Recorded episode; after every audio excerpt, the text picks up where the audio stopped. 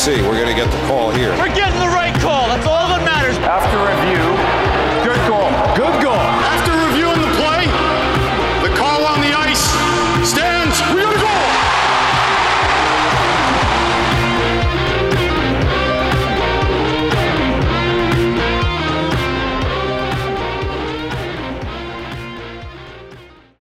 And we are live, Rangers and overall hockey fans. Thank you guys so much for chiming in. This is Rangers Review, episode 47 on the season and total throughout uh, the episode so far for myself, Wardy, and my co host, that being Boy Steven. In today's episode, this will be the final episode until after the All Star break. The Rangers have a couple weeks off now coming up, of course, but we'll be going over the past four games for the Rangers, how they fared in those, giving you a quick breakdown on each of those past four games, including the Henrik Lundqvist retirement night, that being the number 30 retirement, which was fantastic, other than the game. And then we'll be taking a look at, of course, some key performances, maybe some underperformances during this stretch, and overall what we can expect for the Rangers heading into now the All Star break and plenty more. So, if you guys are listening wherever you get your podcasts, thank you guys so much for being here. If you're watching live on YouTube, thank you guys so much for being here as well. If you guys don't know, if you watch us live on YouTube on the Rangers Review channel, make sure to subscribe. We'll be taking your questions towards the end of every live stream. Uh, so, of course, make sure to hold your questions until the very end. Always appreciated. But, Steven, how are you doing today, my friend? Good, good. Um, tired for some reason. It's uh yeah, I said to you, I don't know, I, I don't know why. I, I am just I'm out of sorts today. It's one of those days. Know. It's uh you know it's just busy with work. Um, yep. but I am looking forward to uh, my trip in six weeks. No, six weeks? Is it six weeks? No, four weeks. In yeah, you're coming back to the states soon, right? Yeah, I'm flying to New York on Saturday, March 4th. Um, and then I'm on to Minnesota on Monday the 6th, watching the Rangers in Minnesota against the Wild. I'm really uh, curious to see what that experience is going to be like for you. So make sure to relay that to us. You oh, know, definitely, definitely. And then on Wednesday we fly to St. Louis, uh, watching the Rangers there, and then we are going to rent a car and drive back north to Dubuque to see the Dubuque Fighting Saints of the USHL, uh, the Iowa Wild, which is the Minnesota Wild's minor league team in the AHL. Um, have to make a quick pit stop at the Field of Dreams set because otherwise my fiance will kill me. Um, I'm glad that at least someone in that relationship has taste. Oh, my pro baseball oh, fans over here. no, she's a huge baseball fan, and you know she wants to she wants to throw and catch a ball at like the Field of Dreams. So um, we'll be passing it on our way to Des Moines, so definitely uh, pulling over the car there. Um, and then I think on Sunday, Sunday would be the 13th, uh, March 13th, fly back to New York, spend a week in New York, and then back to Dublin. So I might be able to catch a Rangers game in New York uh, that second week I'm there. Um, so yeah, we're looking forward to that trip. It's uh, time's flown. I, I only came back on December 5th uh, but it feels like it's been four or five months since I've been there. So, um, yeah. Uh, other than that, you know, I'm just, I'm, yeah, like I said, I'm a bit tired, but uh, I did, got my booster shot today, so that might be the reason. I don't know. Oh yeah, um, I'm sure that that'll probably do it. Yeah, so I'm all cleared up for that uh, for that flight in four weeks. But yeah, looking forward to that. Looking forward to the All Star game. Um, just a skills competition. I never really watched the game itself, but um, unfortunate that Zibanejad refuses to go, and then Fox eh, ends up injured, so we only have one player going. But... Can we t- can we just before we get into the quick recaps of the past four games, sure. in which I of course keep the title because I had the proper amount of goals. I had the the less you had the you had the over, I had the under. So I'm gonna keep that belt for another yeah. week. If you guys watch the episodes, you know the drill. I went for three and one. Steven thought the Rangers were going to go four and zero. Oh. That, that one, time, one time I'm going all in on this team, and they let me down. I know. Uh, that's why you got to be very strategic when you pick having a yeah. zero in that column. You know, it is what it is. I mean, I'll keep it for the next couple weeks. It's gonna sit nice and pretty, you know, by my desk. You know, even though I don't physically yeah, have it. What you wanted to talk about? I, I will get to what I wanted to talk about, and that was the All Star break. Just for a second, how yeah, it is unfortunate that Zibanejad won't be in attendance, but this is something that obviously has become a reoccurring theme in recent years for top players that just if they have the option to not show up, a lot of them are not going to show up.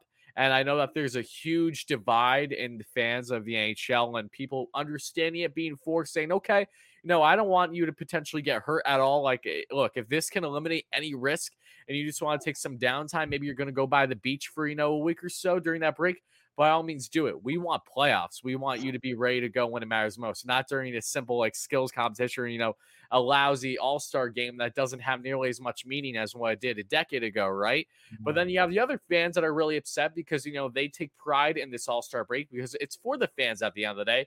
And they're really upset when their favorite players that are supposed to be going don't show up. And I understand both perspectives completely. But I will say I do tend to find myself a little bit more on the pro player side as someone who selfish who selfishly wants to make sure that one everyone's mm-hmm. healthy no matter what and two everyone's fresh you know i i think it's so important especially for hockey players that go through so much wear and tear throughout a normal A2 game season to have that kind of break and if they're eliminated with that type of break because of this you know all-star break i should say by going to the game or going to skills I can perfectly understand why they don't want to do it and think it's best for them to kind of just wind down with their family, um, mm-hmm. um, and whatever it may be. So again, I understand both sides completely. I personally find myself a little bit more on the pro player side because I, you know, I'm, I'm also someone that hasn't had the All Star Game experience as a fan. I've never been in attendance before. I think that maybe I'd be swayed a little bit if I do get to do that at some point in my lifetime, but. Uh, all in all, I just I know it's a little bit of a debate depending on who you talk to when you're a hockey fan, but that's kind of my stance. So, Steven, what's your quick stance on that before we get into the last couple games for the Rangers? Look, I don't really care about the All Star game. You know, I think the All Star game is is just for kids and for new fans to the sport. The, like real diehard fans are not gonna tune in on a Saturday to watch the All Star game. If you enjoy it, great, enjoy it. You know, it's a lot of fun. My biggest gripe is that the New York Rangers actively pushed for fans to vote for Mika Zibanejad to join the All Star game. For him just to say, "No, I'm not doing it." yeah. When players opt out of the All Star game, they they're they're suspended for one game. So basically, the team asked us to vote for Zibanejad to be suspended for one game. I will say that's my that's my issue. If you were going to ask your fans to vote for someone, ask the player first. Yeah, no, I think that's a great thing. I will say we don't know the context of it. However, is this no, something where maybe Mika initially, initially thought, you know, if I get in, that'd be awesome. I'll go. Maybe yeah, something context, happened last minute that changes mind. So context is irrelevant. The Rangers should have asked, you know, we wanna we wanna do this thing on social media to have you voted into the All Star game. We just want to make sure that you want to go. Because if you're not going to go, then like I said, we basically voted for Zibanejad to be suspended for a game. No, no, no. I get what you're saying. My point is, is that the context is important because maybe there is a scenario. Not that I think this is likely, but maybe they did approach that with him, and initially he was in favor of it, and then halfway through he changed his mind for one reason or another. I'm maybe, saying if that's maybe, the case, then okay, I, I can't really blame the Rangers on that front. Then maybe the one game suspension doesn't count for players that were voted in with like the last man in vote. Maybe I don't know. I but don't know. We're gonna find out we're gonna find out. But listen, the All Star game, it's gonna be it's gonna be fun. If you're into it, go watch it. Chris Kreider's gonna be there. Um, I'll be more into the skills. The skills competition, like skills competition, is always fun. Yeah. You know, you have the hardest shot, you have the relay, you have the fastest skater, you have the the, the breakaway challenge. Um, and you know, if it, the like I said, you know, that I'll watch the skills competition. The All Star game itself, um, I don't really care about because it's just not know? what it used to be, especially when you well, don't even get to properly I, I have to say in the people that should be there. I'd say the last too. couple of years it has gotten better with the division structure, mm. where you have the divisions play each other. I just I just wish it wasn't three on three. Yeah, yeah. Uh, I mean, if it was like a normal format, I would yeah. be more on board with it. I don't like the fact uh, that it's like OT style. The biggest problem with the All Star game is that it has this stupid rule that every team needs to be represented. Yeah, no, that's that's by far the biggest one. Because if it and wasn't that, case, Igor is one thousand percent in. How do you not have the best goaltender in the AHL in the All Star game? Listen, um, Igor Shesterkin is going to go all Wayne Gretzky on this league and go. Listen, you want me to go the All Star game? I'll just win the Vezina instead. Yeah. The same way Gretzky was not eligible for the Calder, and he was like, "Okay, so uh, so I cannot win the Calder. Fine, I'll win the MVP instead. Even Um, though we, you could also make the argument that Igor isn't just shooting for the Vezina right now. He has he has an eight point lead ahead of the next goaltender in the NHL when it comes to I believe it's save percentage. This man is is pushing quite literally for the Hart, even though he's not going to get it. He's He's at that level right now. look, he should win the Vezina without a doubt. However, there are some other morons who vote for this. So yeah, there's a pretty good chance that it's going to be Vasilevsky. Because when it comes to voting in the NHL, when it comes to awards, when it comes to voting, nine out of ten times, it's it's not going to the player who deserves it, but it, it's it's a it's a sympathy, not not a sympathy vote. What's the word I'm looking for here? Um, a uh, um, yeah, sort of like a legacy vote. You know, like the Norris Trophy, Hedman's gonna Hedman's gonna get votes. Hedman got votes last year, and he had a bad season. Or maybe not bad, but he did. He Fox. A, when they updated the votes, I I want to say over the past two weeks, he was like fourth. yeah, Hedman Hedman being top three last season was a sham. He was not a top ten defenseman in the league last season. No, But he but he got it based on his, uh, you know, based on his. yeah, well, he's done already. Or, It's it's hard it's hard to get cleared of that when you've already had to great find the right word. I'm sorry. I'm trying to. I'm blanking on the word here. Not like reputation. Yes, Reputation. yes. a lot of these votes are based on reputation, and the Vezina, uh, Vasilevsky is going to get a lot of votes based on reputation. He will. It should be Shestyorkin, hands down. The guy is the best goalie in the league, and he should be he should be an MVP finalist. He is he's the reason the Rangers are in a playoff spot. Absolutely. I will counter that he is not the only reason, uh, because there was an obnoxious article that came out. I believe it was yesterday from a ESPN writer. I don't even know the guy's name. I've I've never enjoyed this man because he's oh, had more. he writes about hockey now. Yeah, I forgot about that. Yeah, yeah, yeah. Um, no, he he's wrote about the NHL. Like that's what he's normally known for. Greg something, but you know he's oh, I've, I've never. I- yeah, yeah. I, I've never, I've never been infatuated with that man. And he came out with a, with a piece talking about like there was one specific executive or someone like that. How the Rangers are nothing without Igor. Like what? When I, I don't disagree with the notion that Igor is by far the biggest backbone for this team, but to not even acknowledge your former Norris winner that's on pace to potentially be a Norris winner again this year, and Adam Fox, and the contributions of a career year by Chris Kreider things like that in my mind, you know, are like, okay, it's okay to be a casual and just be a stat merchant by just looking at the goaltending numbers and nothing further.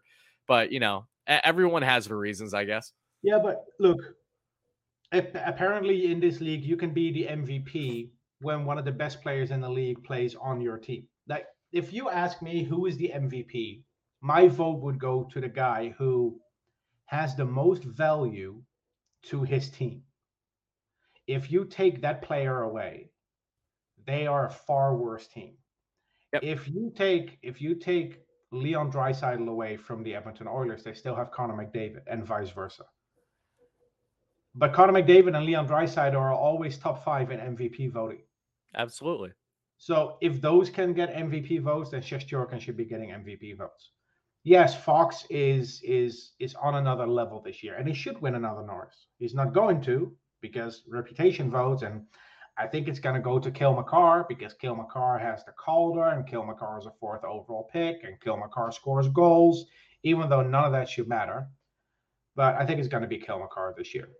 Yeah, Cale's Cale's in the lead right now, and and look, I love One- Cale Makar. It is not the matter of me like thinking that Yeah. he's not deserving. It's just the fact that when you look at defensive numbers, Makar is still not on the same level as oh, Fox. Oh yeah, okay. And and last season the voters actually understood this because Fox was better defensively than Cale Makar. Yes. But if Cale Makar stays healthy and he only misses five games in total that he already missed, I think he's going to win the Norris. The trophy that I really want for the Rangers though, because I've I've seen it, I've seen a Ranger win the Norris. I've seen a Ranger win the Vezina. You know what trophy I want for for an individual Ranger this year? The Rocket Richard. Chris Kreider leads the league in goals with 33. That crazy mofo. Look, be, That we crazy guy. I was joking earlier today that Chris Kreider always stopped scoring at 28, so his AAV would be low on his next contract. implying that he did it on purpose. Of course, he Could you imagine if Kreider wasn't due for a new contract until after Oh, the season? if Kreider Holy had this- shit! if Kreider had this season in his final year of his last contract, The one, I don't see the Rangers Oh. bringing him back, given his price point. And two, No. whoever would sign him, oh my goodness, that that thing would be ridiculous. You Like, know who Kreider? Kreider reminds me of the guy who won the Rocket Richard in 2006. no, no, no. Why are why are you comparing him to him? You know who I'm talking about, right? Is it is it a certain player from the San Jose Sharks? Yeah, Jonathan Cheechoo. Yes. Why would you even consider Because that, that's so, that's so disrespectful to Christ. No, no, I'm not saying he's he's the same caliber player as Jonathan Cheechoo. I'm just saying this is such an outlier of a season in terms of goal scoring. Yeah, no, I agree. And look, He's on pace for 57 goals. 57. no, he's uh, this is literally I said it last episode and I'll continue saying it until I'm proven otherwise. This is his Adam Graves year. On Yep. so many there's Yep. so many similarities. That's the crazy All right, thing all with that with his pace. Let's not call it a Jonathan Cheechoo year. Let's call it Yeah. an Adam. Graves yeah, year. it's an Adam Graves year. I think that's a very respectable way of putting it. the guy gets two power play goals yesterday against I know, Florida. Steven, Steven, we got to get into the game. Yeah, we'll we'll get into that. But I just want to go over Kreider's numbers first. Okay. He now has 17 power play goals in 47 games. I know it's kind of a big deal. He's on pace for 27 power play goals. That'll the, be the Rangers, most. the Rangers' record for most in the season was Jagr in 2006 with 24.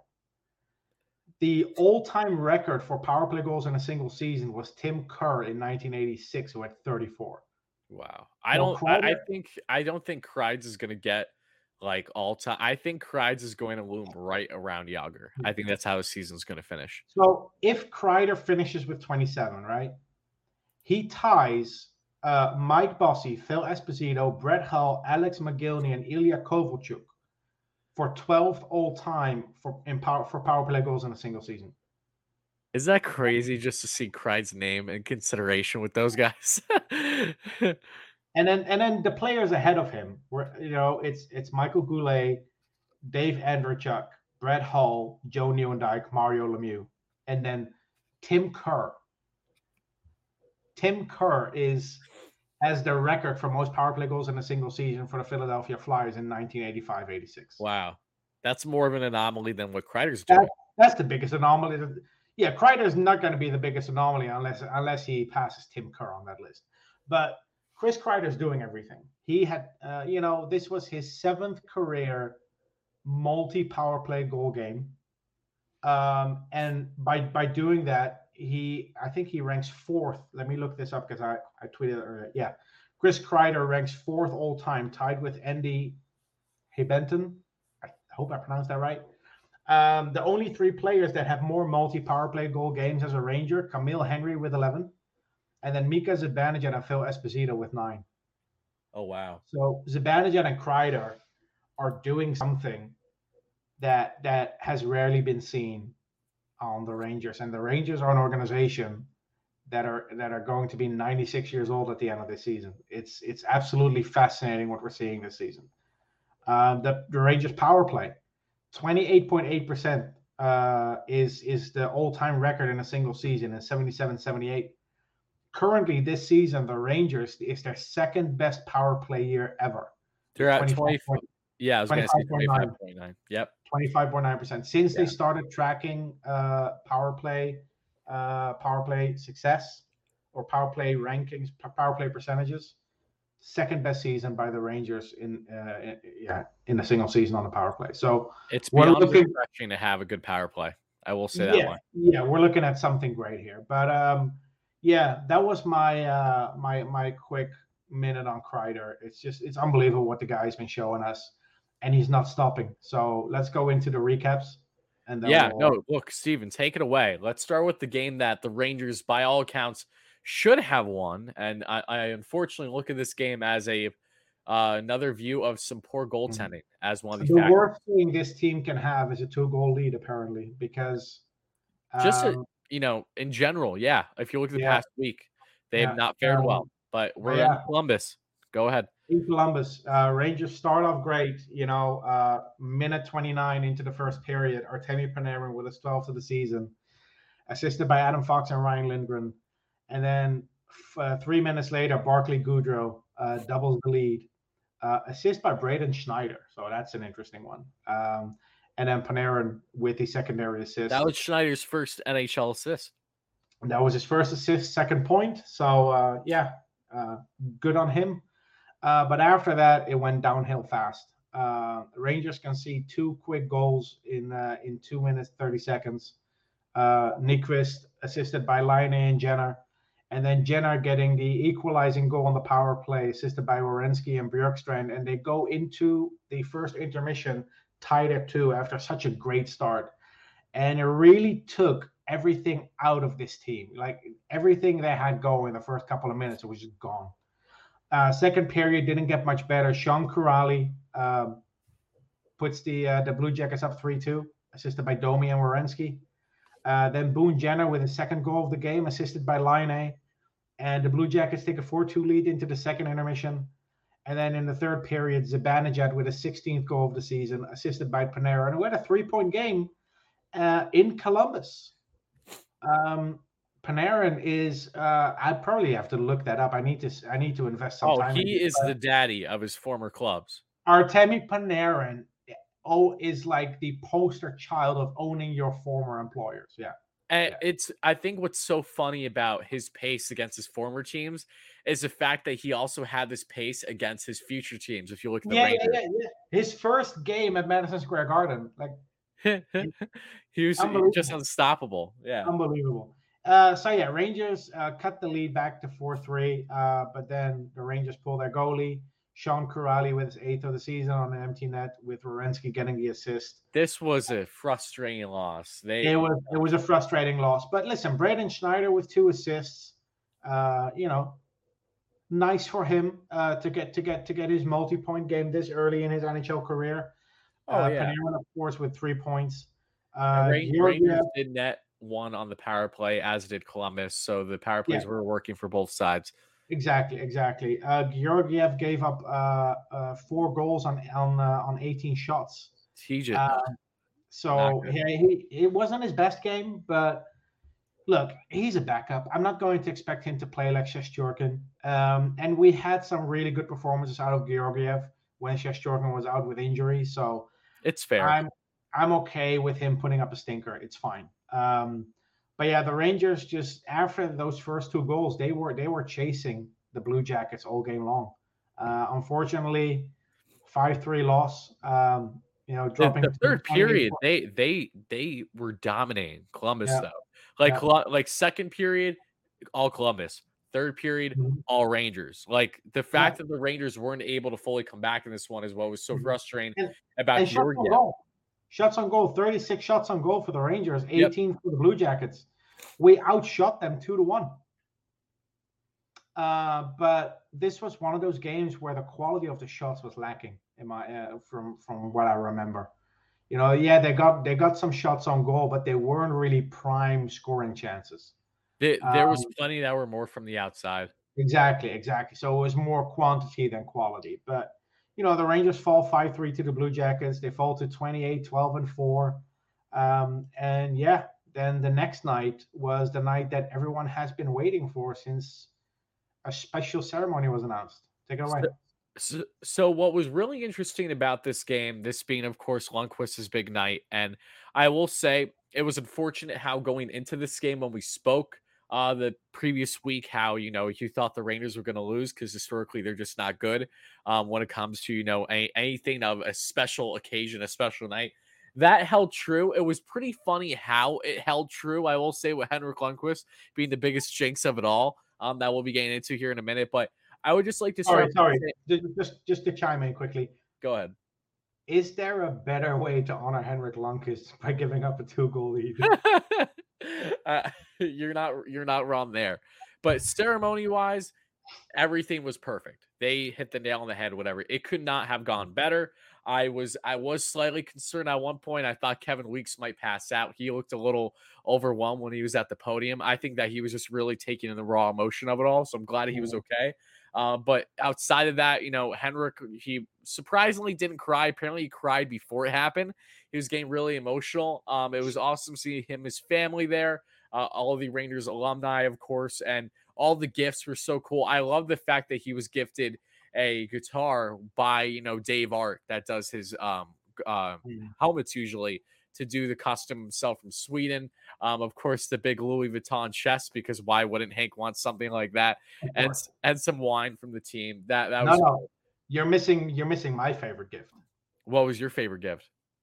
Uh, so the equipment manager. Uh, oh yes, yes, yeah. yes. The pu- uh, that was so damn impressive.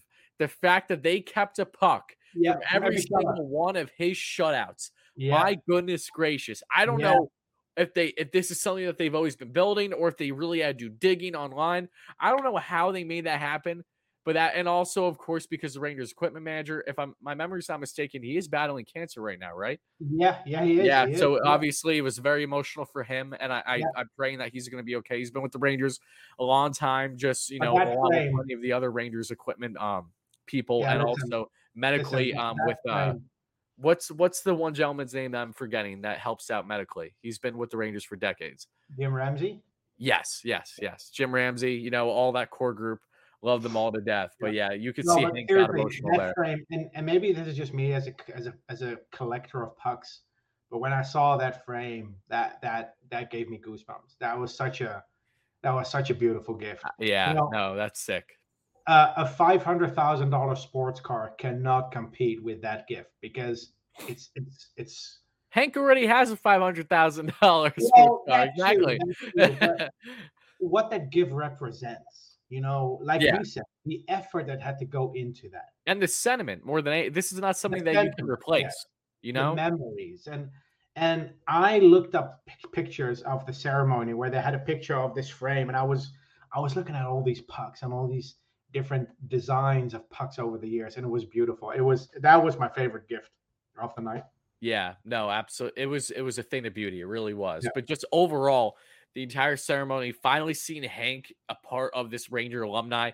Not that he wasn't already, but just seeing him Yeah. kind of you know hand in hand with all the Ranger one sad now. moment though one sad moment this was the first retirement night without rod gilbert Yeah, no, that that's very true. Yeah, and of course, rest in peace to Yeah. Rod. And it it is upsetting, obviously, but um, he you know he's looking down, of course, and Mhm. seeing you know that he's able uh to have Henrik you know alongside him, you know, in MSG forever, which is an amazing thing. And unfortunately, you know, when you look at that ceremony, it was fantastic, but after that, the Rangers got off to that horrid two goal lead. That was something that has bit them in the ass for a little bit now. And look, starting off again, Barclay Goodrow might I make something very fun for you. Going into this game, I went on DraftKings Sportsbook and I did a uh, a four pick parlay, and I had Barclay Goodrow scoring, Chris Kreider scoring, Matt Zuccarello scoring, and Kirill Kaprizov. And if I hit all those four, and you, it's funny how the one man that did not score was probably the guy you, the guy you expected the most. Yes. If I hit, I would have won 900 bucks for only a $10 bet. So Wow. because I knew Zook was scoring, there was like if that was inevitable. Goodrow, I, Goodrow, I picked solely because of the fact that he was flying all over the place against Columbus. I'm like, I like his odds of doing well. And Kreider's just an easy lock. So it, I'm not, I'm not breaking a sweat over it. It was just funny how I, I was like, this is my, you know, this is what I get for choosing that anyone that isn't a Ranger is going to score in this game. But The only goal you were missing was scored by by Frederick Gaudreau. or or Fiala. I did Or debate on Fiala. Fiala a little bit. Um, Fi- Fiala, Fiala's having a good season, by the way. yeah, Anyway, he is very underrated player. I've always liked Fiala back when he was with Nashville. But either way, Goodrow gets the first goals, tenth of the season, assisted by Trouba and Strome. Chris Kreider does what Chris Kreider does, gets a nice goal in front, right in the crease. 31st of the year, assisted by Trouba and Zibanejad. Rangers get off to a two-goal lead. Then the damn second period begins. Kevin Fiala gets a nice shot off, his 12th of the year, assisted by Ryan Hartman, who has really come around and went full circle in his career. Started hot in his career with the Chicago Blackhawks, bounced around a bit, didn't do too well. Now he's in a top six role with the uh with the Minnesota Wild, and he's been thriving with them. He's been their leading goal scorer going into this game, believe it or not. Assisted by also by Jordie Benn, Jamie Benn's brother, and then the second goal And both these goals happened when Henrik Lundqvist was speaking in the booth, of course, with Sam and Joe. And it was funny because Zook gets the puck on the power play, and I, I knew he was scoring right away. And Hank says, Oh, don't let this guy score. And he just rips one from the point. His 13th of the year to tie it up 2 2, assisted by Kaprizov and Boldy. Boldy's fourth apple this season. Boldy, of course, was called up recently uh, for Minnesota, former first round pick a couple years ago that has a very promising future. And then the third period, the man who missed on a penalty shot because he, he didn't have any mitts there, and Igor read him like no tomorrow, did get himself a nice goal, no less, that being Frederick Gaudreau, his third of the year, assisted by Fiala and Zuccarello. And that's all she wrote. The Rangers were in a very controversial fashion right at the end of the game, however, with right around a second left. It looked like the Rangers scored, but then they called no. They blew the whistle first because Ryan Strome's damn stick apparently pushed the pad of Cam Talbot slightly in to be enough of an effect to say that, yeah, no goal. There was too much interference, even though Ryan Strome was pushed from a Minnesota Wild defenseman behind him that led him to falling originally. But again, I was frustrated with that call. I can understand a little bit about the pad being pushed in, however, just really frustrating for the game to end in that fashion. Uh, it, it, had perfect timing written all over it for the Rangers to tie last second to go into OT and hopefully get a comeback going. But Rangers lost at this one, a dramatic loss for sure. When you look at the numbers throughout this game in particular, uh, performance wise, 34 to 27 favor the Wild in shots. Same thing with faceoffs. Power play favored the Wild, one for two. Rangers were 0 for 2. Hits favor the Wild 23 18. Blocks 16 8. Giveaways 10 to 5 in favor of Minnesota. But one thing that I acknowledge right away in this game, which was so interesting, Stephen, Minnesota's been having a good year, right? But something that I've noticed a lot is how damn good they were against the Rangers. And I know it was a back to back, but they were just pinning the Rangers every single shot chance that Rangers tried to get in the offensive zone. They had a little to no puck movement that they were able to get off of that early two goal lead. That's all. That's literally all the Rangers got. And this was a loss that was very different than Columbus in the sense where the Rangers, of course, had a bad period in Columbus, but really looked like a game that they would have had if Georgiev wasn't in net. This is a game where Igor is the only reason why the Rangers had this game even close after mm-hmm. that two goal lead. They were pinned to the corners left and right.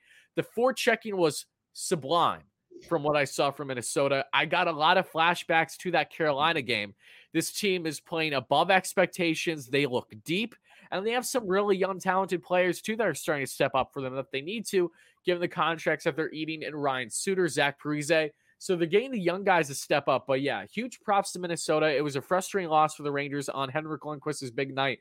But man, oh man, they just they outplayed the Rangers in a lot of ways in this game, and it was it was another little bit of a reality check. You know, the Rangers depth wise are not nearly on that level. The same reason why going into the Florida game that we'll be getting into shortly, where I did not feel good going into it, knowing how deep the Florida Panthers are as a collective team versus wow. someone like the Rangers that are so top six heavy. But Stephen, any final comments on the Henrik Lundqvist night?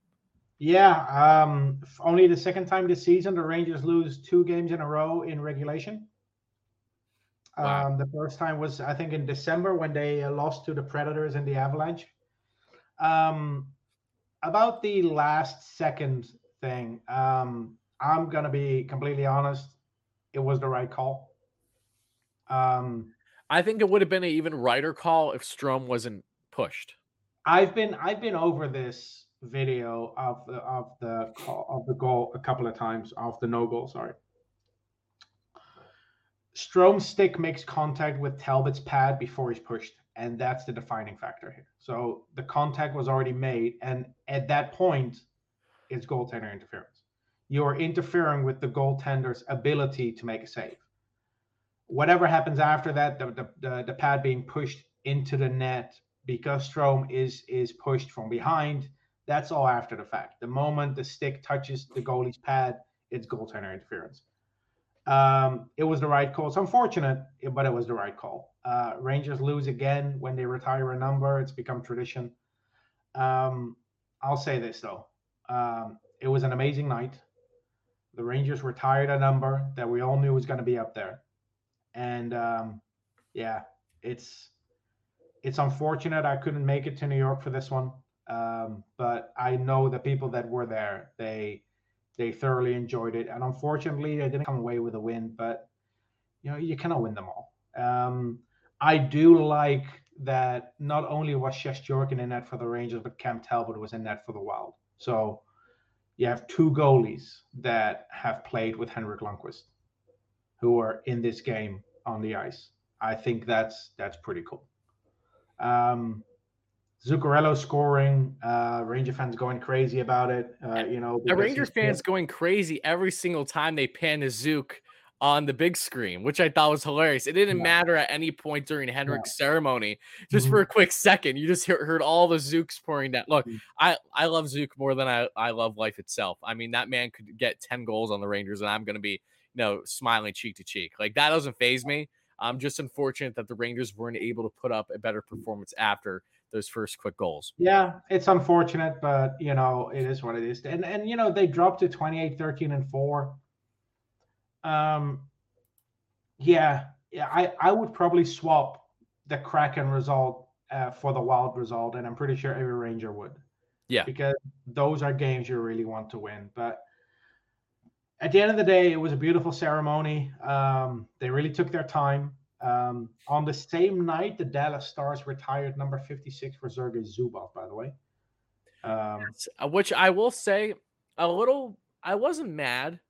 I was slightly bothered that the Dallas had a, of course, have a retirement night the same night as Lundqvist's. Yeah. I don't yeah. know whose was announced first, however, so I don't want to draw conclusions without having background info. I will say, however, I it, I'm not that bothered by it. Of course, knowing that was Zubov too. I mean, like, talk about a great Ranger that the Rangers should have never gave up. You know, it starts with him and then it goes down the list, right? So, I mean, I'm happy for him. It sucks. I'm sure he didn't, he wasn't at that game long because Dallas just got pistol whipped by the Capitals. I think it was like five nothing last time I checked from that game. So, both teams were not able to get a favorable win that night. Well, we're not the only ones who suck when we retire a number, apparently. Yeah. So, yes. Um, but yeah, you know, they lose uh, and then they move on to Seattle on Sunday afternoon. Uh, you know, 1 p.m. game at the Garden, a lot of kids in attendance. First game ever for the Seattle Kraken at Madison Square Garden. Um, and, you know, uh, the last time the, the Rangers played a new team at the Garden, it was Jimmy Vesey opening the scoring back in 28, 2017 against the Vegas Golden Knights. This time it was Mika Zibanejad on the power play, um, and it was probably one of the nicest goals of the season. I don't yeah. think the goal gets enough credit uh, for how beautiful the passing was. And of course, the Rangers are doing it without Adam Fox, uh, who also missed a game against Minnesota. And so you can Jacob, tell that Fox has been missed over these past couple. You can tell, you can tell. But Jacob Trouba on the power play is still making it work. You know, it's not as smooth and and slick as as it was with Fox, but it still works. Rangers get the first goal of the game after 11 minutes 46 seconds uh, Panarin and Trouba getting the assists. And then in the second period, probably also one of my favorite goals of the season, but for completely different reasons. You know better than anyone how vocal I have been about the fact that the Rangers absolutely suck at, at building sustained pressure in the offensive zone. I've said it so many times. I should just record it and hit play every time I want to bring it up. Yep. This goal the goal by Alexi Lafreniere in the second period, they did exactly what I've been asking for for months. The Rangers were able to set up in the Kraken zone. It was the second period where you have the long change, so you have a little bit more room to work with. And they were able to keep the puck in the zone. Uh, Seattle tried to clear it a couple of times, but the Rangers keep the puck in the zone to the point where the, the Kraken players cannot get off the ice. And I was talking to someone on Twitter during, while I was watching this, and I go, if if the Rangers can can score here, that's a huge statement. And then Jones gets the puck to Zibanejad. Zibanejad shoots, and on the rebound, Alexis Lafreniere, basically an empty net, gets his ninth of the season. That goal, I think, was more instrumental to the Rangers' success moving forward than any power play goal because that's the type of goal they've been missing so far this season. No, you're you're 100% right and it was so damn refreshing to see that actually transpire. It was. Unfortunately, that beautiful goal resulted in a two-goal lead, and we know how the Rangers deal with two-goal leads. So I was uh, sitting, I was sitting at a restaurant, and thankfully to my right, perfectly I could see the game. And as I was chiming in. I, I, I going into that game, I'm like Jerry McCann scoring. That was the first Yeah, thing that like yeah, thought in my head. I'm like, there's one Yeah. guy that I think's a safe bet. It's him, and lo and behold, you know, take it away. Three minutes later, Jared McCann scoring the first Seattle Kraken goal ever at Madison Square Garden, assisted by Eberle and Marcus Johansson. Uh, and then third period, uh, you know, Seattle Kraken on the power play. They pull their goalie, and uh, Yanni Gourde, who is actually the player I wanted from Tampa this offseason. Uh, we ended up with Goodrow, but man, I I would have loved to get Yanni Gourde. yeah, he's, Um, he's very underrated. 10th of the season, assisted by Mark Giordano and Jared McCann, getting a second point of the, of the game.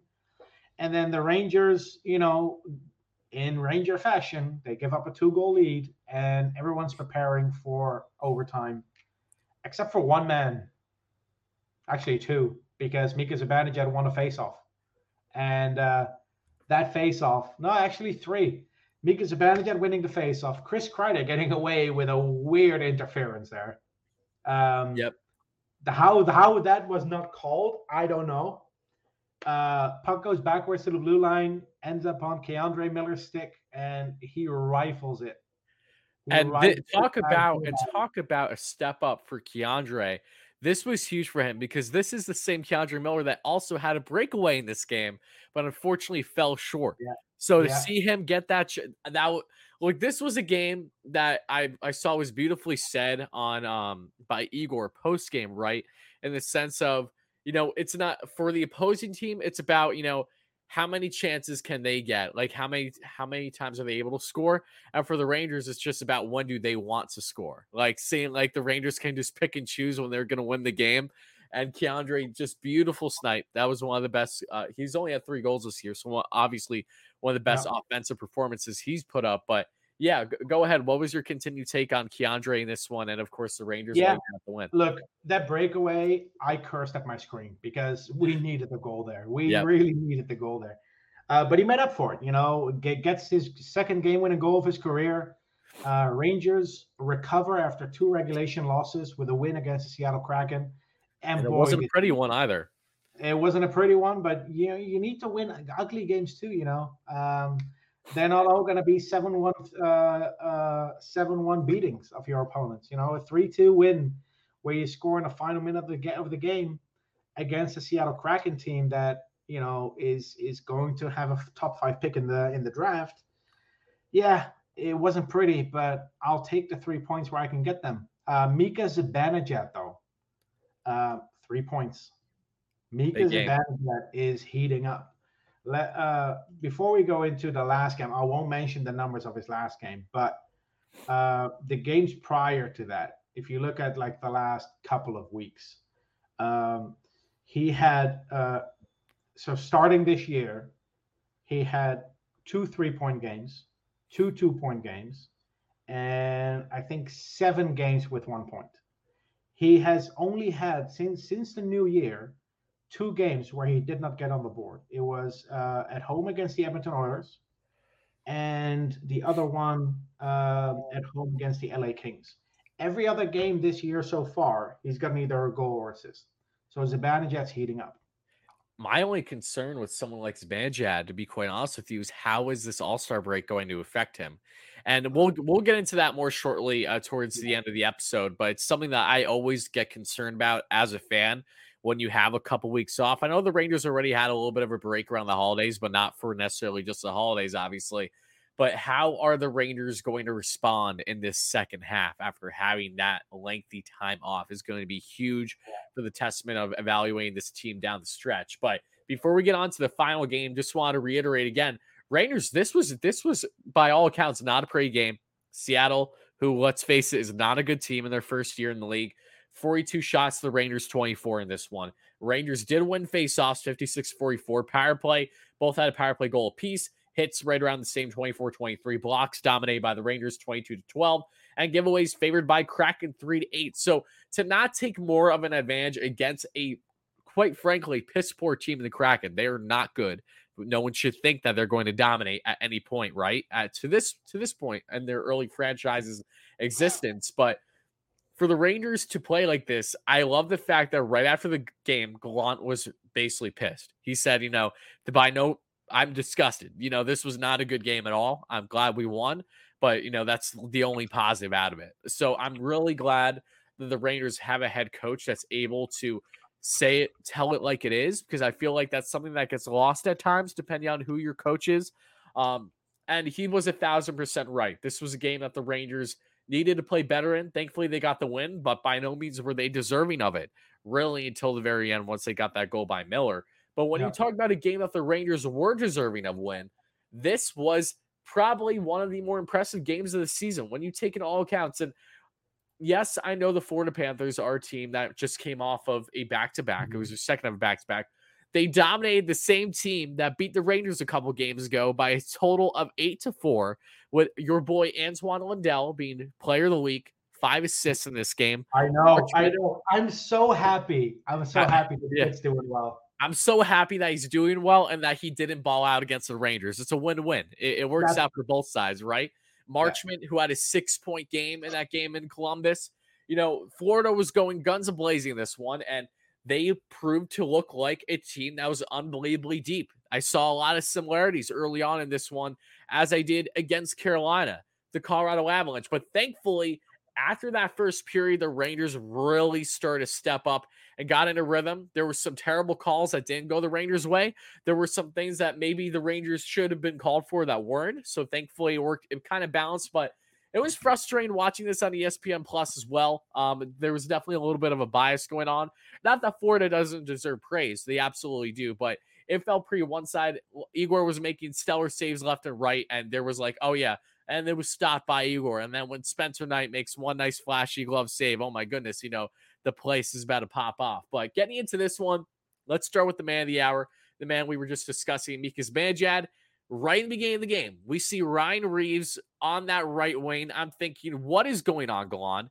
Lafreniere was slotted in at the right wing, uh, according to Vince Mercogliano, going into this one. So it's a little frustrating to see Revo there first, but thankfully it didn't seem to be a problem. Right as the Rangers bring up the rush, Mika Zibanejad does a nice little backhand pass, I believe, and it goes in and it hits off the defenseman thankfully. And that's the first goal. You thought, okay, maybe Reaves got the goal there. No, it actually ended up going as Banjad, his 18th of the year. Right?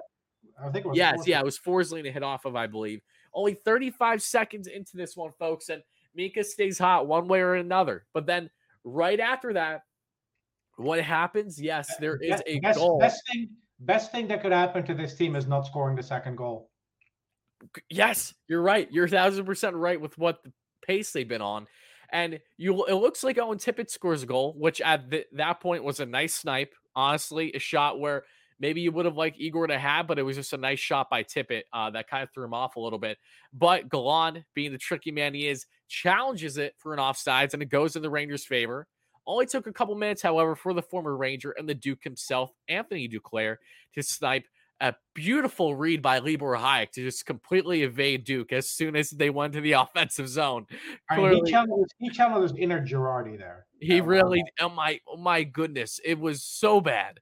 And this wasn't the first time that we saw Libor Hajek just have a piss poor defensive play in this game. It, it was quite frustrating, I will say that much. I, am I hope Gallant notices this the same way he's noticed Nemeth not being anything more than a pylon, which is why Nemeth has been a healthy scratch in recent games. So We'll see what happens post All Star break, But Hajek goes away from Duclair on the right side. I don't know why Duclair's wide open, gets a beautiful shot off, beats Igor. That's his 19th of the year. Duclair has finally found a home in Florida. So happy for him. Love Duclair. Nothing against the man. Um, assisted by Huberdeau and Barkov, the one-two punch, of course, for the Panthers. Then we get on to the second period, and the Rangers lose the tie. This being a power play goal by Sam Reinhart one of the more underrated players in the league, I may say. I was a big fan of Reinhart's his past couple years in Buffalo. Then when he went to Florida, I'm like, that is a very sneaky good pickup. That is going to benefit them a lot and quickly. And it has. Reinhart is 16th of the year, assisted by Barkov and Ekblad.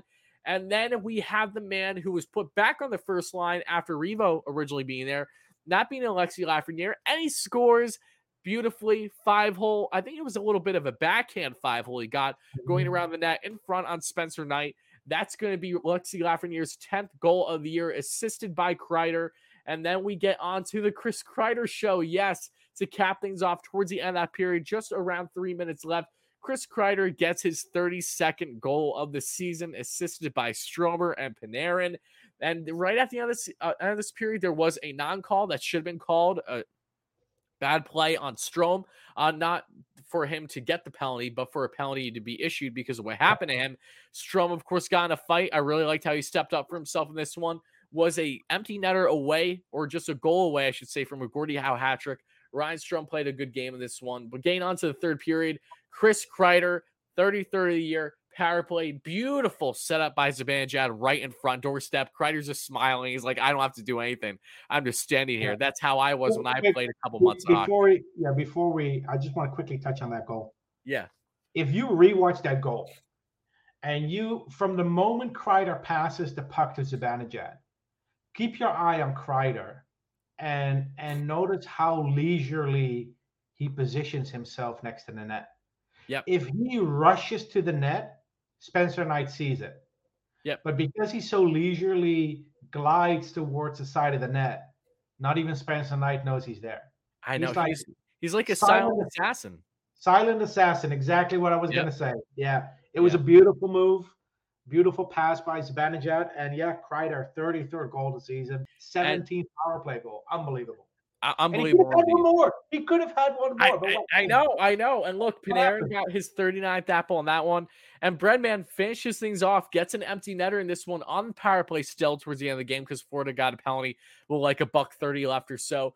But Kreids easily could have just took up the rush with Panarin. He said no, he stopped. Panarin gets the empty netter. He looks back at him. He's throwing his hands up in the air. He's like, what? What are you doing? You could have added the hat trick, but that just shows you the selflessness that is Chris Kreider. He's always been that way. He has never been a selfish player. And I mean, my dad is screaming to the rooftops after every game, and I don't blame him. I was screaming this pre uh, going into the season. Chris Kreider needs to be captain. All right. This is getting Yeah. ridiculous, man. Yeah. He's just exhibiting time and time again. He's not just having a career year, but it's the way he goes about himself. He has the personality, the character, and overall the leadership to be the embodiment of what it means as a Rangers captain. I'm loving all these characteristics about him. And he just proving time and time again with something like this so selfless. So I really appreciate that for Kreider. I know most Ranger fans do as well. And something that really needs to be noted about this game before I go into the numbers here and then we go into uh, our final thoughts before taking questions in this episode is Igor Shesterkin and his ability with the puck. Ever since Igor landed Oh, with the. Rangers, this is Yeah. something that my family and I we've always agreed. And Kreider said it post game himself. He's like, I love Hank, but that's just something that I was never Yeah. comfortable with. I was gonna- I was going to bring this up. He goes, exactly. I love Hank to death, but he never did this. No, and- no. Hank, And, Hank, and then Hank and was then- and, know, and mediocre then- at best with And handling the he puck. turns to Zibanejad, and then he turns to Zibanejad and he goes, "Is it a Russian thing?" And Zibanejad goes, and Kreider goes, "That's an Igor thing." yeah. that, was, that was so funny. But the way Kreider described it too, and I'm so happy that a player says this for once. Igor Shesterkin's ability to play the puck makes it harder for opponents to dump the puck. It makes it easier for our defensemen because it takes so much pressure off of the defenseman. You basically have a third defenseman out there. Yep. And then Kreider ends it with the epic line. His passing's probably better than mine, than mine anyway. His hands, yeah, he's got better His mitts hands. than I do. Like has better hands and better passing than, than look, me. Yeah. Kreider's first goal this game doesn't happen without Igor playing the puck so well. And then Strome caps it off because he gets a beautiful saucer to Kreider, just tap it in. So, yeah, no, Igor has not just been tremendous as a goaltender, but his ability to play the puck is truly unprecedented. And that's something where us Ranger fans, we always, I mean, I always wanted from Hank. Like, I, again, Hank was the king. But the one thing he was not superior at was playing the puck. That that's Oh, always been the case my, my family and I, we would always joke about it, be like, why, why is this the Hank can literally do a header of Mm. a slap shot coming his way because he's showing his inner soccer self, but he can't actually pass the puck the same way that you pass the soccer ball. I don't Let's understand it. Let's be honest. Henrik Lundqvist is terrible playing the puck. Always has been. no, it's so it's just so weird, but it's so not it's so refreshing to have a goaltender that actually knows what the hell to do with it when it's Yeah. actually by him. Like Igor, I mean, one on one, I'm not look, if Igor's matched up with an opposing player, they're both going after the puck. by God, I'm taking Igor nine out of 10 times at least. Like, you know that you have a very good chance of him gaining that puck away or getting a nice play to get into the offensive zone for the Rangers, one way or another. Yeah. So, to recap things again, statistically in this matchup, the Rangers outside of that first period really came together and was one of their better wins of the season solely based on their opponent. I'm not going to put too much stock in the Panthers playing the night before because they just they wiped the floor with Columbus. So for the Rangers to do what they did here was huge in my mind. I think it was absolutely ginormous, especially after having a slow start. Panthers outshot the Rangers only by one, 36 to 35. The Rangers got a lot of offensive opportunities. Um, Faceoffs favor the Panthers 55 to 45. Power play dominated by the Rangers. That was the X factor. Three out of five to the Panthers, one out of three. Hits dominated by the Rangers, too, 38 to 25. Blocks right around the same 16 to 14, favoring the Panthers, and giveaways tied a piece at nine. So, in a nutshell, out of this game, things that really stood out to me obviously Chris Kreider, obviously Mika Zibanejad, obviously Artemi Panarin, who I, I, was I was hoping Panarin was going to go up against Bobrovsky because I love that friendship and he normally plays well against him, but he still did the same against Spencer Knight in this one, had a very good outing. And when you look at the numbers overall for the Rangers over these past four games, it's the big three, right? It's Panarin, seven points in these past four games, two goals and five assists. It's Mika, seven points in these past four games, three goals, four assists. It's Kreids, four points in these past three game, uh, four games. Even though that, yes, he had a little bit up until this game, he was on a little bit. slump. He was. I wouldn't even say it was a big. It wasn't even a slump. It was just like kind of a normal Kreider. Like he was not going to score every game. And the big thing to him with him though is that when he doesn't score, a lot of times Kreider really does look like he's out of place. Like I don't know. There's something about him when he's off. He's really off, right? And thankfully, that didn't last more than a couple games because he still had three goals, one assist for four points over these past four. Jacob Trouba three points over these past four games. K'Andre Miller with a clutch goal for the game winner, who I think has been playing far better over these past couple games than he was the week prior. Libor Hajek, who I think is struggling mightily. Is there is there any more remarks you'd like to give on Hajek and really what you think might be next for the Rangers with him? Because you'd have to think Launt has seen enough of him by now to know that yeah, we should probably try to consider Nils again. I know that deep, uh, young deep pairs aren't the best thing to always commit to, but at, still better know, than Hajek. Exactly. Like I, am still taking Jones, Nils, Schneider any day of the week over the Hajeks of the world, over the Nemeths. And Tinordi thankfully isn't even a thought anymore.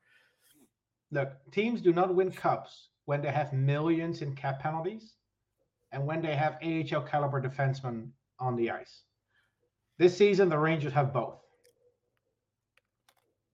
They have four million in cap penalties and they they continuously trot out guys like Tinordi, Nemeth, and Hajek, And it's just it's it's not gonna it's just when those players are on the team, you're not gonna win. We saw the same thing with Stu Bickel in 2012. Yes, we did. The the forward end defenseman, Stu Bickel, that is. Stu Bickel, who played three minutes and I think 47 seconds in a triple overtime game. Oh my god, that was so peak Tortorella. Yes. Why he was trying to do his best Mike Keenan impression, but instead of Leetch, it was Stu Bickel. Why even blame him? And I feel the same way about Hajek. I feel the same way about Nemeth and Tinordi. It's just, yep. I, I've said anything, everything I want to say about this. You know, it's just a waste of breath at this point to, to talk about it even further. But before we get into the Q and A, uh, quick little observation that uh, I, I, I saw this like a year ago or something, so I shared it during the uh, Lundqvist retirement night. Henrik Lundqvist has more points in the NHL than his brother Joel, even though he's a goalie. Yep, yep, I knew that. Henrik Lundqvist leads all Ranger goalies in points with 27. Hmm. You want to guess who's who's second with 25? For Ranger goalies? Yep. Points. Is it someone that's prominent? Is he like one of the more prominent Ranger goaltenders? Oh, he was a prominent Rangers goalie. Yeah, yeah, he played. He played for about a decade. Yeah. Richter? No, it's not Richter. Richter is third with eleven points. And it's not JD. JD has five. Okay, there's one goaltender I'm thinking of. Then is it Vanbiesbrouck? There you go. Vanbiesbrouck with 25 wow. Jacquemin with eight. Uh, then there's John Davidson, Glenn Healy, and Stephen Weeks with five. Then Bob Froese and Alexander Georgiev with four. Um, and then a bunch of other goalies with like three points, two points, and one point. But yeah, um, for all his lack of uh, puck uh, puck moving ability, Henrik Lundqvist still 27 points in his career as a goalie. yeah, Not he's bad. he's still the Kane, right? Uh.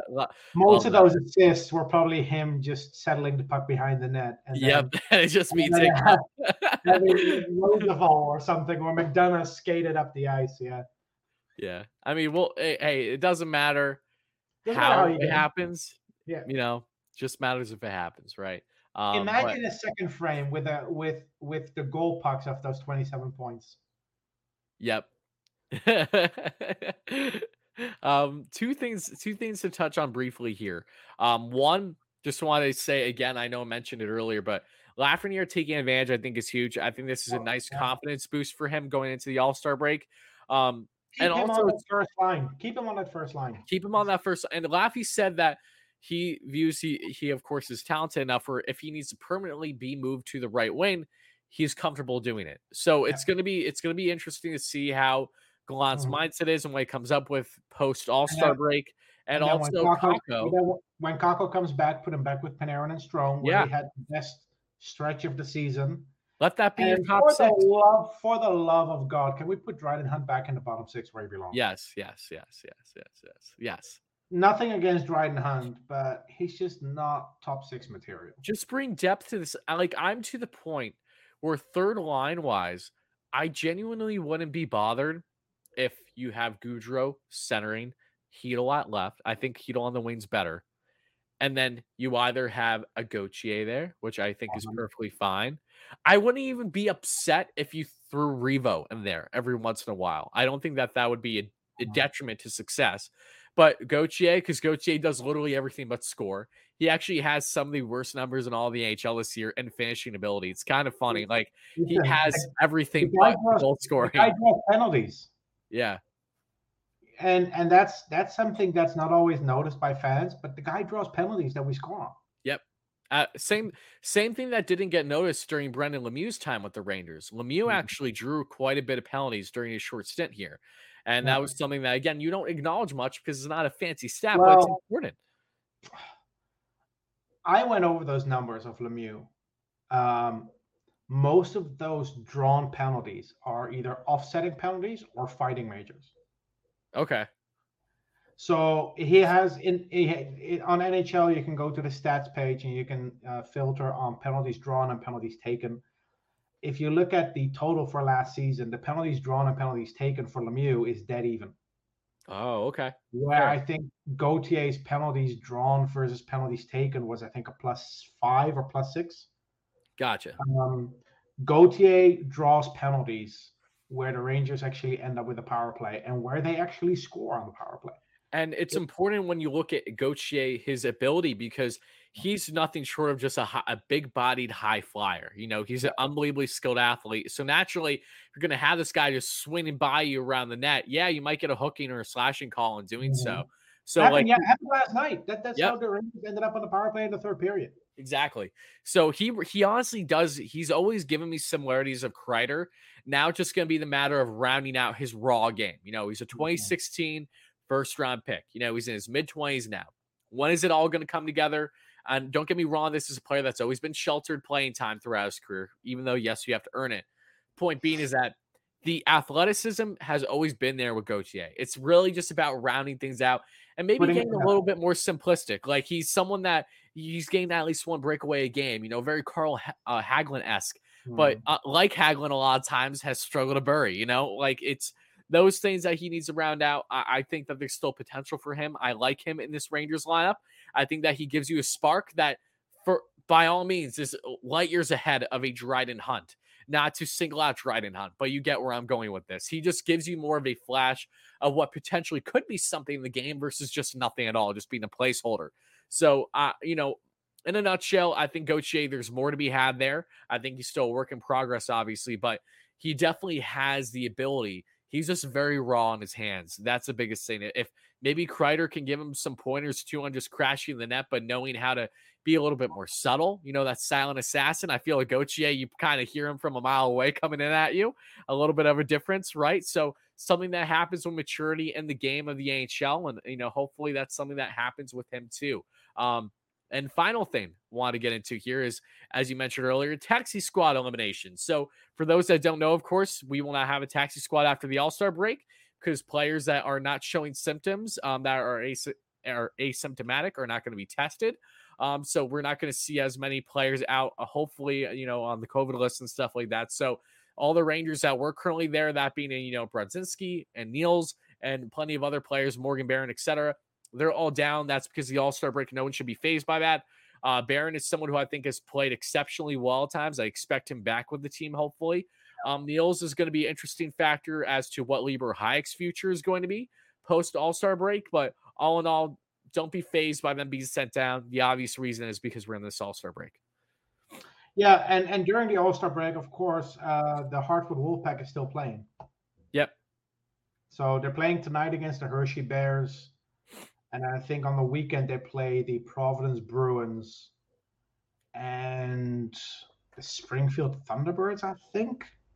I Okay. don't know the, the other team I'm blanking on, but I think they played three games this week, so it makes sense for those players to go back to Hartford, get some get some minutes in. Um, and yeah, uh, Schneider and and uh, Jones are staying on the team on paper, so As they Um, should. as they should. But I mean, I wouldn't be totally opposed to sending him to Hartford for a week. Mm, I wouldn't be opposed to it either, but you could tell that the Rangers have more commitment with them than Yeah. deals that they just want to make sure that they're just, you know, stand pat, enjoy this break. You know, you're with us right now. So we we don't want you to think otherwise, maybe. All right, you ready for some questions? Yeah, yeah. All right, guys. So if you're watching this during the live stream listening on YouTube, we're going to be doing our open Q&A now for the next couple minutes. So if you guys have any comments, questions, or concerns over the next five ten minutes, we'll make sure to answer them. Um, and outside of that, thank you guys all so much for being here. If you're listening wherever you get your podcast, please leave a nice review. You guys do somehow, some way enjoy this Rangers podcast. Myself, Wardy, alongside Statboy Steven. You guys probably know us from either Twitter or especially for me for my other YouTube channel. That's where I'm known for Wardy as Wardy NYM, covering the New York Mets. Um, but yeah, ask away any questions you guys got, and then we will round things out for this episode 47 of Rangers Review. Um, let's see. Good question here from Mike says, Hey Steven, I've seen you say Othmann can play the right wing. Where have you seen him play the right wing? I have tried to find games I have not seen any so far, says Mike. Okay, well, um, he's played on the right wing when he was with the Don Mills Flyers in um, the under 16 at the under 16 level. Uh, played a couple of games on the right wing for ja- uh, Canada's junior teams. Um, and when you watch the uh, Flint Firebirds, he's always listed as a left wing, but occasionally, depending on where the face-off is, on wh- which dot they have to face off, uh, he starts on the right. So he plays on a line in Flint that's very fluid. It's not a it's not a uh, it's a very dynamic line. It's not very static where the left wing is always on the left and the right wing is always on the right. Um, but yeah, I spoke to people close to Brennan Othmann to to confirm that, and they said yeah he's he has experience playing on the right wing and he has no problem there at all. Like unlike a guy like Will Cooley, who has indicated that he's uncomfortable playing on the right side because especially defensively when you're on the opposite side, you defend with your backhand, and not every player is comfortable uh, is comfortable in that position. Uh, but when it comes to Othmann and also Brad Berard, by the way, um, that's not a concern. Yeah. Good good breakdown, Steven. Appreciate that. So that, that way Mike knows now. David, David Glazer says this team has too many third line players to go far in the playoffs. Can the team make a deal for someone like Hertl? Big body with speed. Can number 15 develop into a, a terrific player? Uh, Steven, I'll speak for both of us because I know that you don't like to talk about uh, some of these uh, trade trade ideas before they essentially come to fruition. Um, but in a nutshell, would Hertl benefit this team? Absolutely. Is he someone that really makes sense for them for the Rangers right now? Based on value, probably not for what the Rangers would have to cough up to get him and what the Rangers' current status is with Ryan Strome. I will be pretty surprised if the Rangers found themselves landing a Tomas Hertl just because the Rangers have already been in extension talks with Ryan Strome as it is. You have two players that, you know, are similar in the sense that they're both deserving of being, you know, that second line centerman. Um, I, I would find it hard to believe that Hertl would be pushed to the third line. Would it add depth to this team? Would the Rangers be a far greater team in my mind for playoffs? Absolutely. I mean, your team gets a million times deeper when you bring someone like Hertl in. But do I think that's something the Rangers are going to prioritize? No, I do not. I, I don't think. I think the Rangers have had interest in Hertl. I don't think he's someone that will be prioritized. However, knowing that he is on a pretty price point right now. Uh, but to also answer your question, can 15 develop into a terrific player? Uh, that being Gauthier, uh, terrific. I you know that's a loose term. I, I, think it depends on who you talk to. I think in just being an effective top nine forward, I think he definitely has a potential there. Yes. Can he? I don't know. How old is Julien Gauthier now? He's 24, 25 at least. Okay. Matt Zuccarello didn't become an NHL regular until he was 26. And how old was Panarin? Like 23, 24? Uh, Panarin came over to the NHL in 2015. Uh, he was born in 91, so he was almost 24. Yeah, Gauthier is uh, 25 in October. Okay, well, time's ticking, you know, uh, but look, I'm not expecting him to become a top line player in the league. Yeah. If he can round out his game and pot some goals and play the same type of hockey that he does now, he can be a very valuable third line player. I'm, yeah. not, I'm not I'm not expecting miracles out of out of the kid. I just want him to score some more goals and then I'm happy. Agreed. Uh, I think he's someone that you know he's very easy to root for. Um, and I definitely want the Rangers to get something out of that Joey Keane trade. Now, Joey hasn't had much of impact for Carolina yet, but I think that just says a lot more on their defensive depth than it does his play. Um, but yeah, I thought that was a trade that made sense for both times, both teams at the time. I stand by that. And he's someone that I, I really do think that there's potential in not giving up on too soon. Gauthier is a player that I could see thriving in a separate organization, which is unfortunate. I want the Rangers to actually continue working on development of young talent, and Gauthier fits that mold. We may have not mm-hmm. drafted him, but he's a player that we're trying to get the most out of right now. So by all means, continue trying to make that work. Um, yeah. Here's a good comment from Phillips says with Fox coming back, would leaving our top four as they were pre-injury and having Jones with Schneider be our top, uh, bottom pair make any sense? Personally, I, I, think that makes a lot of sense. To be quite honest, I think what do you have to lose at this point from what we've seen with fellow left-handed defensemen, right? Well, I mean, Gallant says that he's uncomfortable playing two rookies on the same. Team. I know he's uncomfortable, but come on, some something put push has to. I mean, was let me put it this way: Is Gallant still at the same comfortability level with Nemeth with Tinordi like he was in the beginning of the season, oh, which is so why both those players aren't in the lineup? the question here is would it make any sense? Are you asking us what is going to happen or what you what we want to happen? Because we're talking about two different things then. I think i think he's saying you know what we want to happen. Does it make well, sense to us? okay so what i want to happen is yes for schneider and jones to stay on the team. Because i will play listen i would play matthew robertson over libor hajek and patrick nemeth yeah if if you ask me to put together a pairings for the Rangers, you know what? Let's do it. First pairing Lindgren Fox, second pairing Miller Trouba, third pairing uh, Jones Schneider, fourth pairing uh, would be Robertson Lundkvist, fifth pairing Reunanen and Skinner, uh, sixth pairing. Now you're getting in Hajek, Nemeth, Tinordi, Bitetto territory. So we have 10 defensemen that I would pick over Nemeth, Tinordi, and Hajek. And I'm okay. not even exaggerating. Yeah. I mean, I, I don't disagree with you. You you and I have been on that same page for a while now. Whether that holds true in the end, you know, we'll see. But I will say that I do real I genuinely appreciate how Gallant has not been stubborn to the same extent like what we saw with a David Quinn and with some other former coaches. Like he, you can tell that at least throughout the season, he is getting somewhat of an understanding of what's working and what isn't. It's not perfect by any stretch. There's definitely things that us fans have been bothered by, whether it's lineup configurations or just who's in the lineup, who's not. But something like Nemeth, knowing he's on a three year contract, to realize this soon that this is the guy that is not going to lead us to success right away is something that I really appreciate because that's the same deal that you might see Nemeth play every single game of the season still, regardless on his performance, right? And even with Tinordi to a certain extent. Yes, I know that he's a seventh defenseman at best, but point being is that it didn't take long too long to actually realize that yeah, this guy's been working.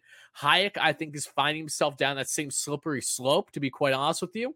Um, and I think as long as Schneider continues to play the way that he has, which I think has been very solid, not overwhelming at all, nothing crazy on the pro or the cons, just solid, solid defensive play from a rookie uh, this early in his career. Jones, I think, has had some very impressive games. I think he's had some games that have been underwhelming, but I also think that goes in hand with his D partner, Libor Hajek, if I'm if I'm being honest here. And then Nils is kind of that guy that's looming. When Nils has looks good in some games, I think some games he looked underwhelming. Kind of, I think he's a little just below uh, Schneider right now from what we're seeing and what Gallant actually wants, but all guys that I do think are capable of game time and rightfully so, because that's your future defensively, right? At some point you have to realize okay even if they're going to have their struggles you rather your struggles be with your young guys that are supposed to be your core defensemen going forward versus your placeholders. That's the big thing that has always stood out about me. If you're yeah. going to allow a veteran to have struggles on almost a nightly basis and keep them in this damn lineup why can't you do the same for players that are supposed to be here and develop for the years going forward that's what always stood out about me. Look, if that veteran is an X factor and he gives you a better chance to win every night, then okay. You know, I understand it. I might want the younger players to get more playing time, but I understand yeah, but- why you don't have them in the lineup yet because you're pushing yeah. for playoffs and you have playoff caliber players. Rangers but don't we have aren't talking about we aren't talking about Mark Giordano here. Yeah, exactly. Yeah. If we have Mark Giordano taking away ice time from Zach from Zach Jones, you won't hear any complaints from me. Exactly. I would I would have given up a first round pick and more to get Mattias Ekholm last summer. Because if you are going to acquire a veteran defenseman to help your pro, your prospects transition into life in the NHL, go for one that actually contributes. Don't go dumpster diving in free agency. No, and, I mean you're you're you're 100 percent right. It's it's frustrating, but again, in a nutshell, to stop harping on this now, I'm happy with what Gallant has proven this year to show his ability to adjust. I think that's something that's so hard, especially for a veteran coach. They always have a stubbornness to them just because they feel, you know, it's this way or the highway, right? He's proving rather quickly, only halfway through a season, his ability to understand that changes need to be made. Whether they stay long or short, Again, that varies on the situation, but all in all, I appreciate that about him, along with plenty of things. And shout out to Turk getting his 300th NHL win as a head coach and that victory over the Panthers. So very happy for Gallant as well in that front. But we'll be getting on to uh, against his former team. Against his former team, and it was hilarious because post game he was asked why did he put Revo on the top line. And his response was you know, to just eh, to just bother them a little bit, bother the Panthers, kind of send a message, have them on their toes a little bit to Huberdeau and Barkov that he knows very well. You know, I like that. You know, not that it, it it's going to result in you know great offensive success right away. Thankfully, the Rangers scored 30, 35 seconds in the game, but it's nice knowing that his mindset, like there, there's there's justifiable reasons behind what he's doing. So to have Reaves in there in the beginning, then to put Laffy in shortly after, I'm okay with that. Like that's okay. Like those are like quick in-game adjustments. That's like okay, I understand. You know, maybe maybe it's not going to be groundbreaking, but there was some type of thought process behind that, which again mm-hmm. I appreciate about him. But Joey, what a good comment here, and this will wrap up our Q and A for today's episode. How would he feel about the Rangers going after Brock Boeser? He apparently is not an untouchable and seems like he needs a fresh start somewhere. Interesting that we're talking about a Canuck that is not named JT Miller, right? Um, Boeser's someone where you look at his career, you look at his age, he's favorable in that front. He's only 24. He's an RFA after the year. Contract wise, that's that's the big thing. Uh, you know, how much is he going to drop or stay the same? Because he's at a base right now of just under six mil after this season. Is that something the Rangers can afford? Hell no. Okay. Would he definitely help fit the mold for you at the right wing position, you know, on the wing? Yes, but this again goes and contradicts the Buchnevich parting ways on a multi-year deal with someone that's mm-hmm. still young and that is again having a little bit of a down year, but so is Vancouver, 24 points in 40 games.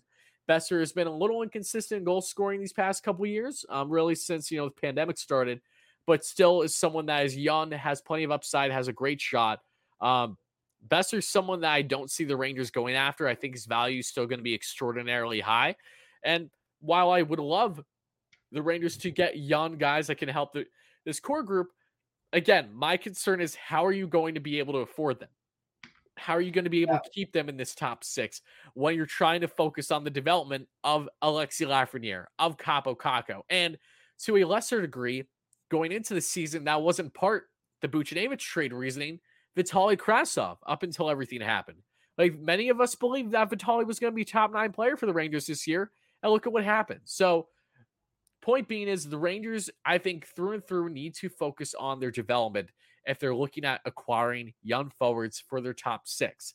Not that Boeser would be a detriment to the team, but if you look at the context of everything with the contract, what he's going to be looking for on a multi-year deal, and what the Rangers need to do on focusing on their own in-house development, I think that's enough to say that yeah, I would prefer if the Rangers stand pat and just keep pushing through with what they currently have top six wise. And then bottom six is where you know I'm in, I'm not against Artturi Lehkonen the Rangers have shown interest in among some other players. So, Steven, any final uh, comments on Boeser before we wrap things up? I would hate for Chris Drury to give up a bigger package for a worse player to replace Buchnevich. Yes. Yes. I'll, that's all I'll say about the winger position. If you're going to give up a big package for a young player, go for a guy like Roope Hintz. Or even though I'm, I'm not a fan, Dylan Larkin. Go for if if you're if you're deciding to move on from Ryan Strome and you're going to use your assets to get better, go for a guy that is 22, 23 years old that can help you at center, that plays a good defensive game. It sucks so much that the Rangers were not in a position to draft Anton Lundell because he fits this team like a glove. He's just, he's he's he's the future Selke winner that the Rangers have desperately been needing over these years. Yes. Even when you look at the depth center wise, the Rangers have not had that guy. What the they Florida, have they haven't had a balanced center like that since Messier. The Florida Panthers might be the first team to have two Selkie candidates on the same team. Yeah. In a long time. Yep. And it won't be this this is only the first of many years where we're, we're going to be hearing that. And good for them. I way, mean, I think Lundell's a perfect fit there. I love that he gets to work behind Barkov. I, I know I love that Finnish connection. I think it's really cool. Anton Lundell was snubbed for the all rookie team. Uh, yeah, rookie all team. He was. Yep. Um, my Calder vote is still Moritz Seider, but I'm leaning towards Lundell over Lucas Raymond now for, for that second spot in the Calder voting. I think if Raymond has a hot second half, I'm probably favoring Raymond solely because of the fact of when you look at what's around him. Not that Detroit isn't talented, but the Panthers are just a deeper, a better structured team. Okay. Okay. So here's a different, here's an interesting discussion then. Does playing on a better team hurt you or not as a young player? Because for the last two years, all I've heard Ranger fans complain about is that the reason Lafreniere and Kakko are not producing is because they play on a good team and they have better players in front of them. Anton Lundell was playing on the third line in Florida, and he's putting up the same numbers as Lucas Raymond. Plus, he plays a better defensive game. Plus, he starts 60% of his shifts in the defensive zone. I I agree in the notion that being on a better team is of course better for a young talent as long as they aren't given sheltered minutes. Uh, as, as, long, long as the Rangers are on. Yeah, literally, quite because this is yeah. this is if important. you're on a better team, it benefits you as long as that team's not the Rangers. Yeah, there you go. Qu- Rangers are an outlier because they are that same team that's given Alexi Lafreniere less minutes than any other first overall pick in how long. Like and you know what, con- that context is important to look at. I'll say one thing about Lafreniere. No one can make the argument that the reason Lafreniere is getting is not getting enough minutes is because we we have too many good players ahead of him. Uh-huh. When you consistently play Barclay Goodrow and Sammy Blais and Dryden Hunt in the top six. Yeah. It's preference, is what I'm sorry. It took it took injuries to Filip Chytil, Kaapo Kakko, and Semi Blais at the same time for Lafreniere to get another look in the top six. And now, for the second time in his career, he has back to back games with a goal. Yep. There's no reason Dryden Hunt or Barclay Goodrow should be in the top six. And when Filip Chytil comes back, he can be a winger on the third line. I will give a tip of the cap to Goodrow, however. He has been playing some good hockey. Goodrow is basically our new Jesper Fast. Yes, He's a- he's that's exactly what he is. He's Yep. bottom player who, when you run into problems with injuries or maybe a suspension, you can temporarily put him in your top six and it won't hurt you. Correct. But having him like all year long is where you're going to see your your obvious ups and downs with him. So as long as as long as you're pretty strategic about when you utilize him, he's a good get. I, I Oh, like and, and uh, now that we're talking about bottom six players that were playing in the top six, special thanks to Colin Blackwell for not scoring on Sunday. I know that that that was that was brave of him. It really was. Anyway, do you have any more questions before we wrap it up? No, no, I think that's it. Um, the one thing that I just wants to briefly touch on, uh, because the next time we talk probably won't be until after the All Star break is finished. My guess, maybe even after a couple games. So we'll go with the notion that the Rangers will play a couple games before we talk again. Um, Yeah. until unless we change things up, which of course can happen. It's not a big deal.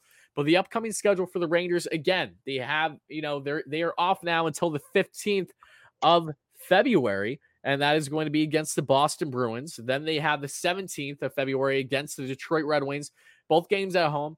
Then they come and they play Ottawa in Ottawa on the 20th, and then they have quite the break until they play the Capitals then. So, my guess right now, based on how this schedule is, to I would Three say weeks. we, I yeah, I would probably say we won't talk again until the 20, 22nd, 23rd? yeah, yeah, yeah. I would say the 20 I would say yeah, the 20 let's eye the 21st or the 22nd because if we can eliminate recording the same day or even at times before a game, do it because that way it gives people longevity when they're listening. Because that's something that I have noticed, you know, and I don't blame them. Like I I enjoy podcasts too, but if you're going to listen to a pod, um, and maybe you miss it and you have to listen to it the next day, a game already happened, you're kind of like, oh, like what's the point? Like this isn't the latest thing that's happening with the team. So I, I don't blame anyone that, that feels that way because I, I find myself in that same category for all sports. So Yeah. we'll try to be a little bit better at that. It's a little hard at times given our schedules, but we'll try to make that happen. So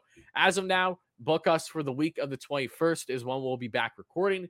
Um, until then, I hope that everyone has a fantastic next couple weeks during this All Star break. I know- Oh, we're not doing predictions? We will do predictions. I'm just, Oh, just okay. telling everyone.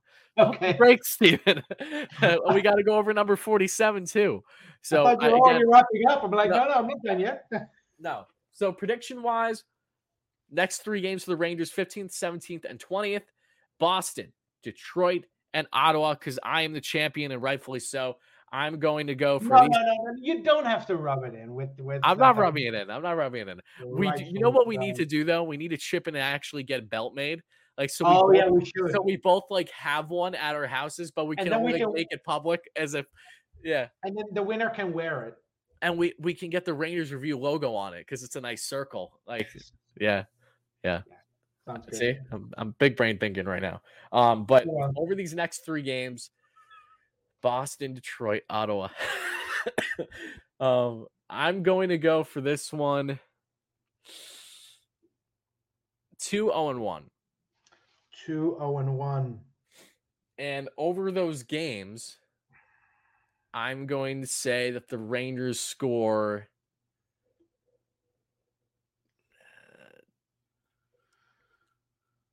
10. You, you always find a way to, to pick the number that I have in my head. It's funny because whenever you get first choice, that's exactly what happens to me. So it's like Yeah. we're both thinking the We're- same thing. we're really good at this then, Yeah, yeah, or equally bad. yes. Just make sure you document it because it's going to be a while until we, we talk again. I'm gonna go with nine goals then. I will Okay. leave it here on my monitor. Okay. That leaves us with one more thing to do. Number 47. Number 47. How many can you name before we uh before we go over it? There's at least two. Oh, there's one this season. If you don't get that one, I'm No, gonna No, I know. No, Mor- Morgan Barron's the obvious one.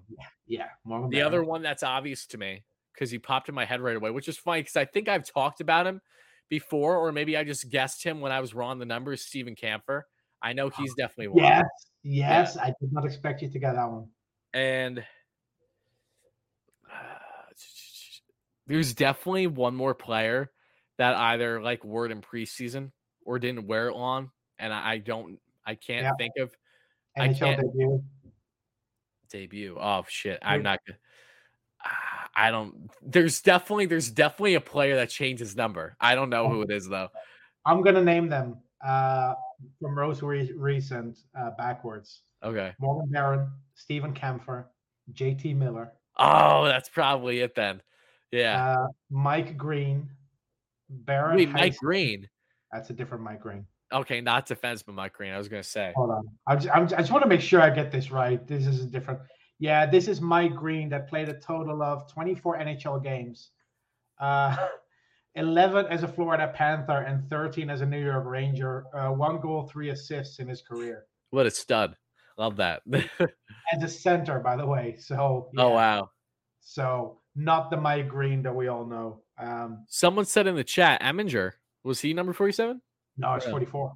Oh, okay. Eminger was 44. Yeah. Um, talk about reliable seventh defenseman, Steve Eminger.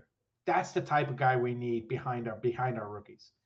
Anyway, uh, to continue the list of numbers 47, Barrett Heisten, and then Rich Pilon. Pilon, I don't, it's probably Pilon because it's, it's French Canadian. Uh, Mark Janssens in 1989. Steve Nemeth, not related to uh, to Patrik Nemeth. I would hope not.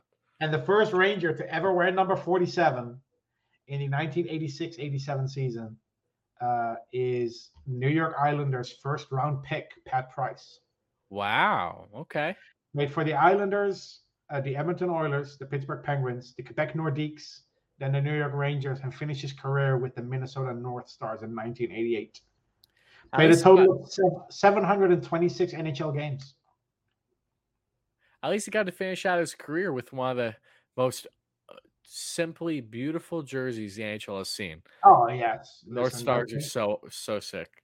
the So sick. North Star jerseys are epic, and um, I'm glad that with their reverse retro, the Minnesota Wild went with the North North Star theme, at least the color scheme. Yeah. Did did he play with Modano or no? Uh, probably late '80s. Let me see. Um, his only Wait, he didn't play with David Quinn, did he? Didn't Quinn get drafted by the North Stars? Uh, Right? I thought I thought Quinn got I don't think Quinn ever played in the NHL. I don't think uh, he did, but I know he got no, drafted by them. He was a first Modano, he didn't play with Modano. He did play with Mitch Messier. I didn't know was a Oh. Mitch Messier. Okay. Um, some players on that team: Dino Ciccarelli, Brian Bellows, Brian MacLellan, Brian Lawton. A lot of Brian's on this team. Neal Broten, Dave Archibald, Rob Brooke, Scott Bjugstad, father of Nick Bjugstad. I was gonna say that's a, that's a. Oh, how fit! Oh, that makes perfect sense. Minnesota North Stars, Bjugstad, and then of course Bjugstad. The latest one has been Minnesota from Minnesota. Played at Min- University of Minnesota for college. It's Yeah. all connecting. All right, we, All can- got a fun stat. Listen, listen. Hockey, hockey is out of all the sports I follow, is probably the smallest world because Yeah, there are a lot of interconnections for sure. there are a lot of familiar conne- familiarities, uh, f- uh, family connections. Um, but yeah, um, number forty-seven, um, Morgan Barron, the latest one. Yep. We'll see if he sticks with that number. That's something I'm a little intrigued to see if he's going to stay with 47 or not. Well, he plays. He switched to number twenty-seven in Hartford, Okay. but that number is taken by Nils Lundkvist at the moment, who plays with number thirteen in Hartford. Maybe he'll switch to 72 and Chytil gets inevitably traded. I don't know. That's that's possible. That's or um, or he just picks a completely different number. Who knows? Yeah. Yeah. No, you're right. Um, he'd go with 17 when Kevin Rooney leaves. you're not, you're not wrong. Anything's possible. So I don't Look, want Rooney to leave, by the way. I don't. I don't want. I don't want Rooney to leave either. I'm just saying. You This- know, we're just may we're just sound throwing, weird, here.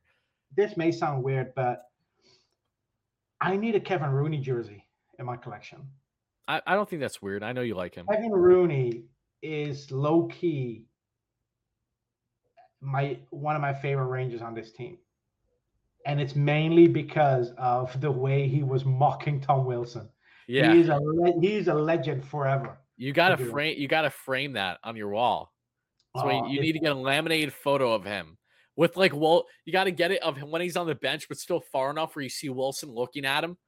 So like it, it has to be like you got. I need to get I need to get that signed by Kevin Rooney too. Yeah, Imagine imagine walking up to him with like this big ass photo of him mocking Tom Wilson and handing Oh. him a marker. just just just tell your fiance next time she Yeah, goes to the yeah. game because she's probably going to one soon. Do exactly that and have it get signed for you. Say to Yeah. Steven. She took a picture la- uh, last night with Mika Zibanejad, and someone saw. Commented, someone commented on her tweet, "Who has the better flow?" So I responded by saying Mika. that that that's a respectable person to get outflowed by. However, I'm sure she'll forgive me, and she might even agree with me. So yes, that, that's true. But that's going to do it for this episode of Rangers View. Thank you guys so much for listening. Whether you're live or watching on replay here on YouTube, wherever you get your podcast, we really appreciate. This was episode 47. We'll be back really in two to three weeks from now until after the Rangers play a couple more games post All Star break. We'll see how they do. But more than anything, thank you guys all so much for watching and listening. We'll talk to you soon. And Steven, let's go Rangers. let's go Rangers.